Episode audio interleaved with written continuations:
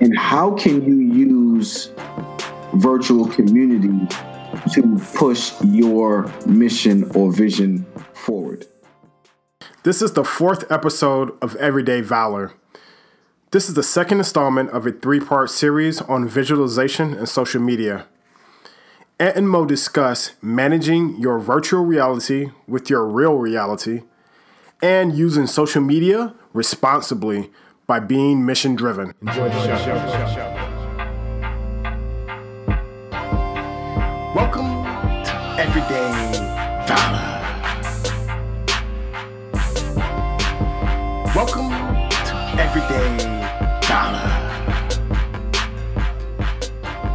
The problem is, and this is where we need to talk, and this is where things get crazy.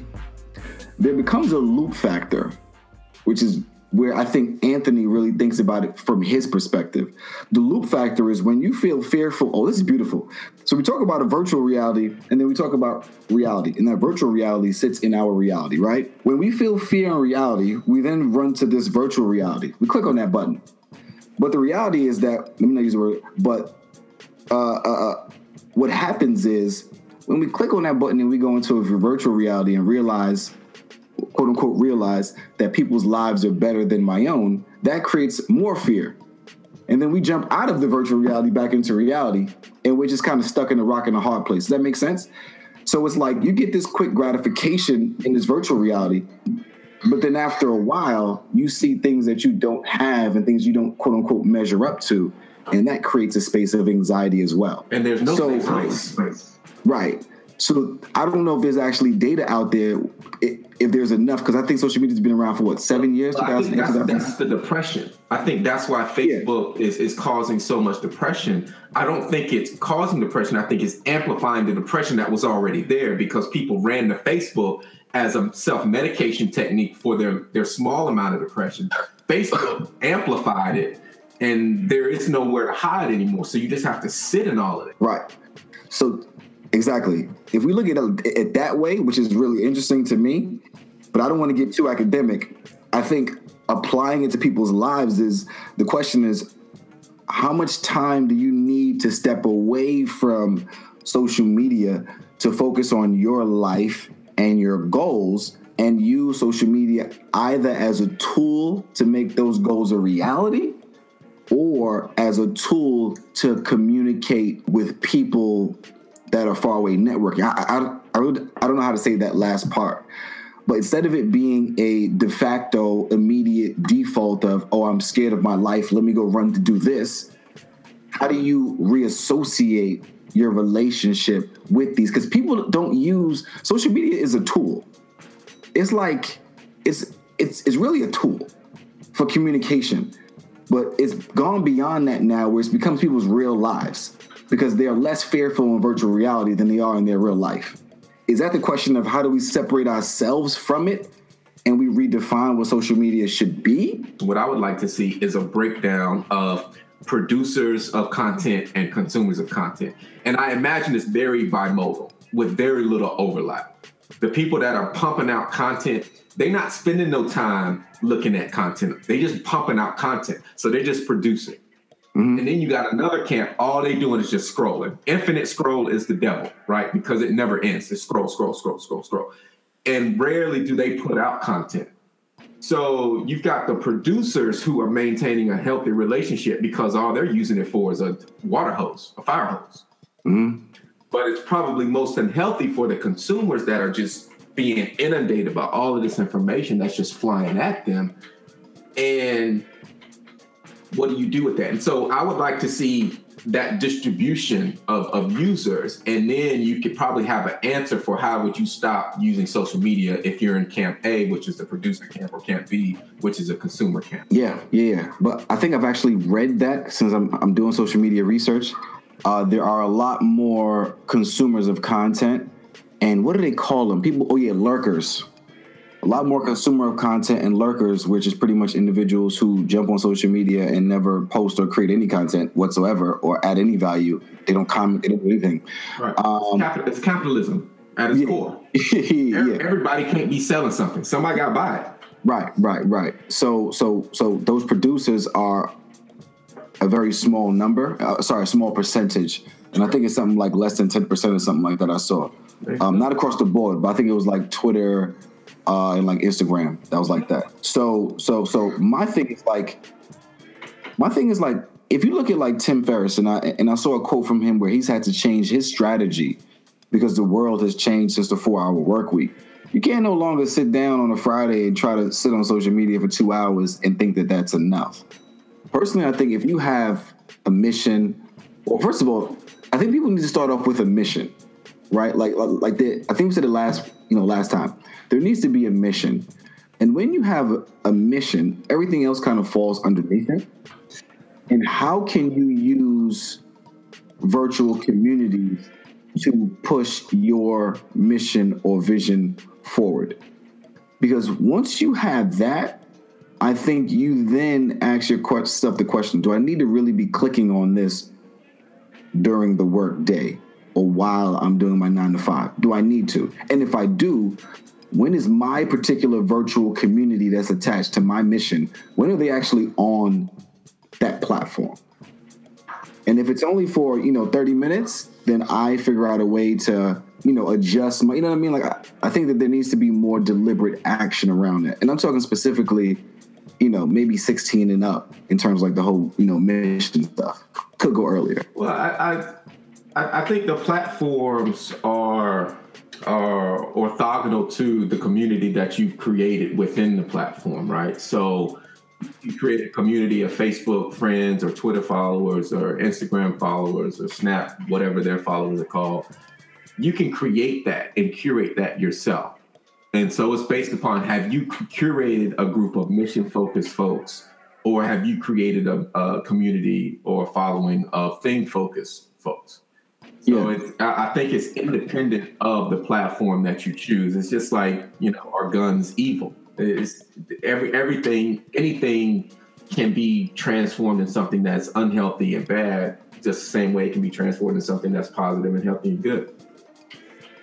I think it's yeah, and to kind of piggyback that. So when I say that, you know, to ant, you know, invest a little time in social media, in my brain it kind of sits to what he just said, which is with EQ, that's your mission. Just find on Twitter, follow, you know, and connect with people who have the same exact mission. Network, you know, same thing with like Instagram, same thing, you know, across all those platforms, you know, your mission should be aligned to that. It's not necessarily having, as he mentioned earlier, a fire hose of absolute rubbish of people talking about how amazing their lives are. None of that stuff. Actually having it connected to, to, to, to what your focus is. Because when you click on that button, it's no longer just a distraction. It's actually attracting you closer and closer to your mission, or it should be. But, but I think you guys used uh, uh, the word of like rewiring and reprogramming.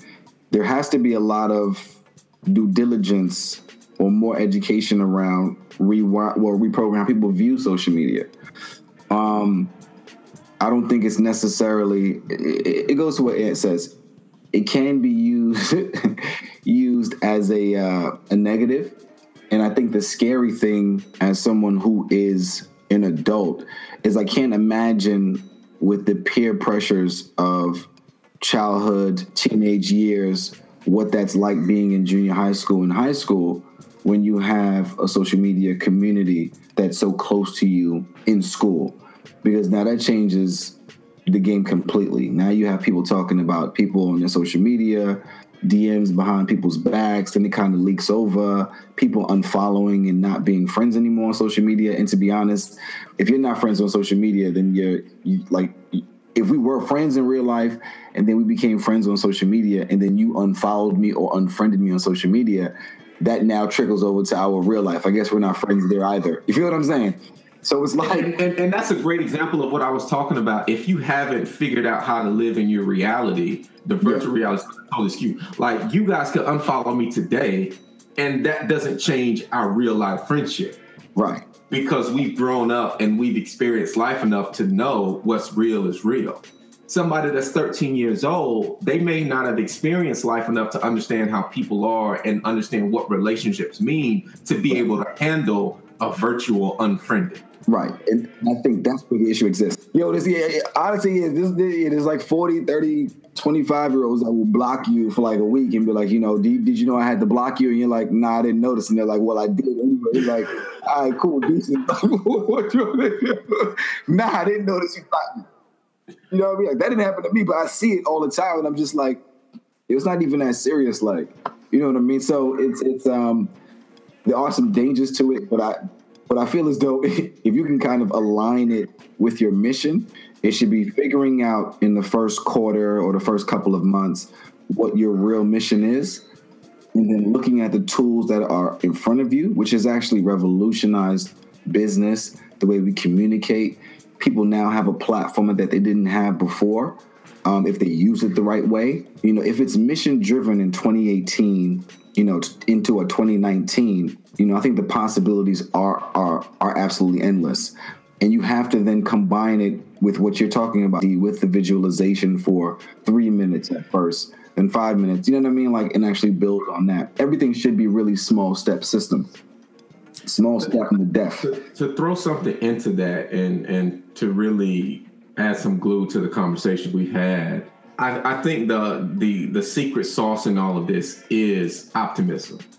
Because if I'm optimistic that I can accomplish, if I'm optimistic that I can achieve, then visualizing or seeing something on, on social media that that does make me have envy or question whether or not I can achieve that or get that or attain that that optimism is going to get over that fear inertia of failure or whatever the fear may be. So you start the small steps because it's all about being able to get over the hurdle of those counterproductive or negative thoughts we have when it comes to doing something that's big, that's scary, that's out of our comfort zone. And that yeah. optimism is just like gummy berry juice, right? It just, just right, takes right. a whole new level. It's crazy that you mentioned that because I was actually riding around on my bike yesterday through Cambridge and I was thinking to myself, why is it so hard for people to be their biggest cheerleader? And for people to actually out loud verbally say, I'm amazing, I'm awesome, I'm great at X. There's always some type of caveat that's like, you know, for for me to scream on here that, that I'm a psychologist, I wouldn't have done that two years ago. Imposter syndrome, all that kind of stuff, even though I'm qualified to say it now. But the question I had, based on what you just said just now in terms of optimism, Ant, is if I post on social media and I only get one like and no one cares about me, or people unfollow me because I'm not interesting, and all this other stuff starts to hit me in my virtual reality. Then I go to my, you know, to my real life, and my boss thinks I'm a schmuck and I'm not that intelligent. My reviews aren't great, et cetera, et cetera. My, you know, my like my partnership isn't going well. All these fears and all these things that create insecurity. What do you guys say about? Because in order to balance that off, like you have to, like I almost, it's like a muscle. You have to yourself in my brain now, I look at it more and more. You have to be your biggest cheerleader during those times or build up the muscle so much to the point and as you said, when things do happen, it doesn't really affect you. But I think the act the process of going through that, I'm not sure people are necessarily comfortable with it. What do you guys feel about actually being your biggest cheerleader. And I'm being very PC when I say be a, like your biggest cheerleader. I mean going out in the day, 5, 10, 20, 30, 40 minutes in the day, wherever you can, and telling yourself how amazing you are verbally. Being that person for yourself. I think it's paramount, um, especially as as black men. I know that there's a lot of imaging and messaging that says the complete opposite to that. And so I constantly am reinforcing the positive things about myself, about who I am, to counteract me possibly seeing myself negatively, mm. but also to understand that it's healthy and it's going to help me achieve the, the ambitious goals that I have. I think you've got to do it. Thanks for listening to Everyday Valor. Don't forget to rate us and leave us comments. We will use this information to improve our show. Thanks again for listening, and remember to live your everyday with courage, deliberateness, and passion. Live every day Valor.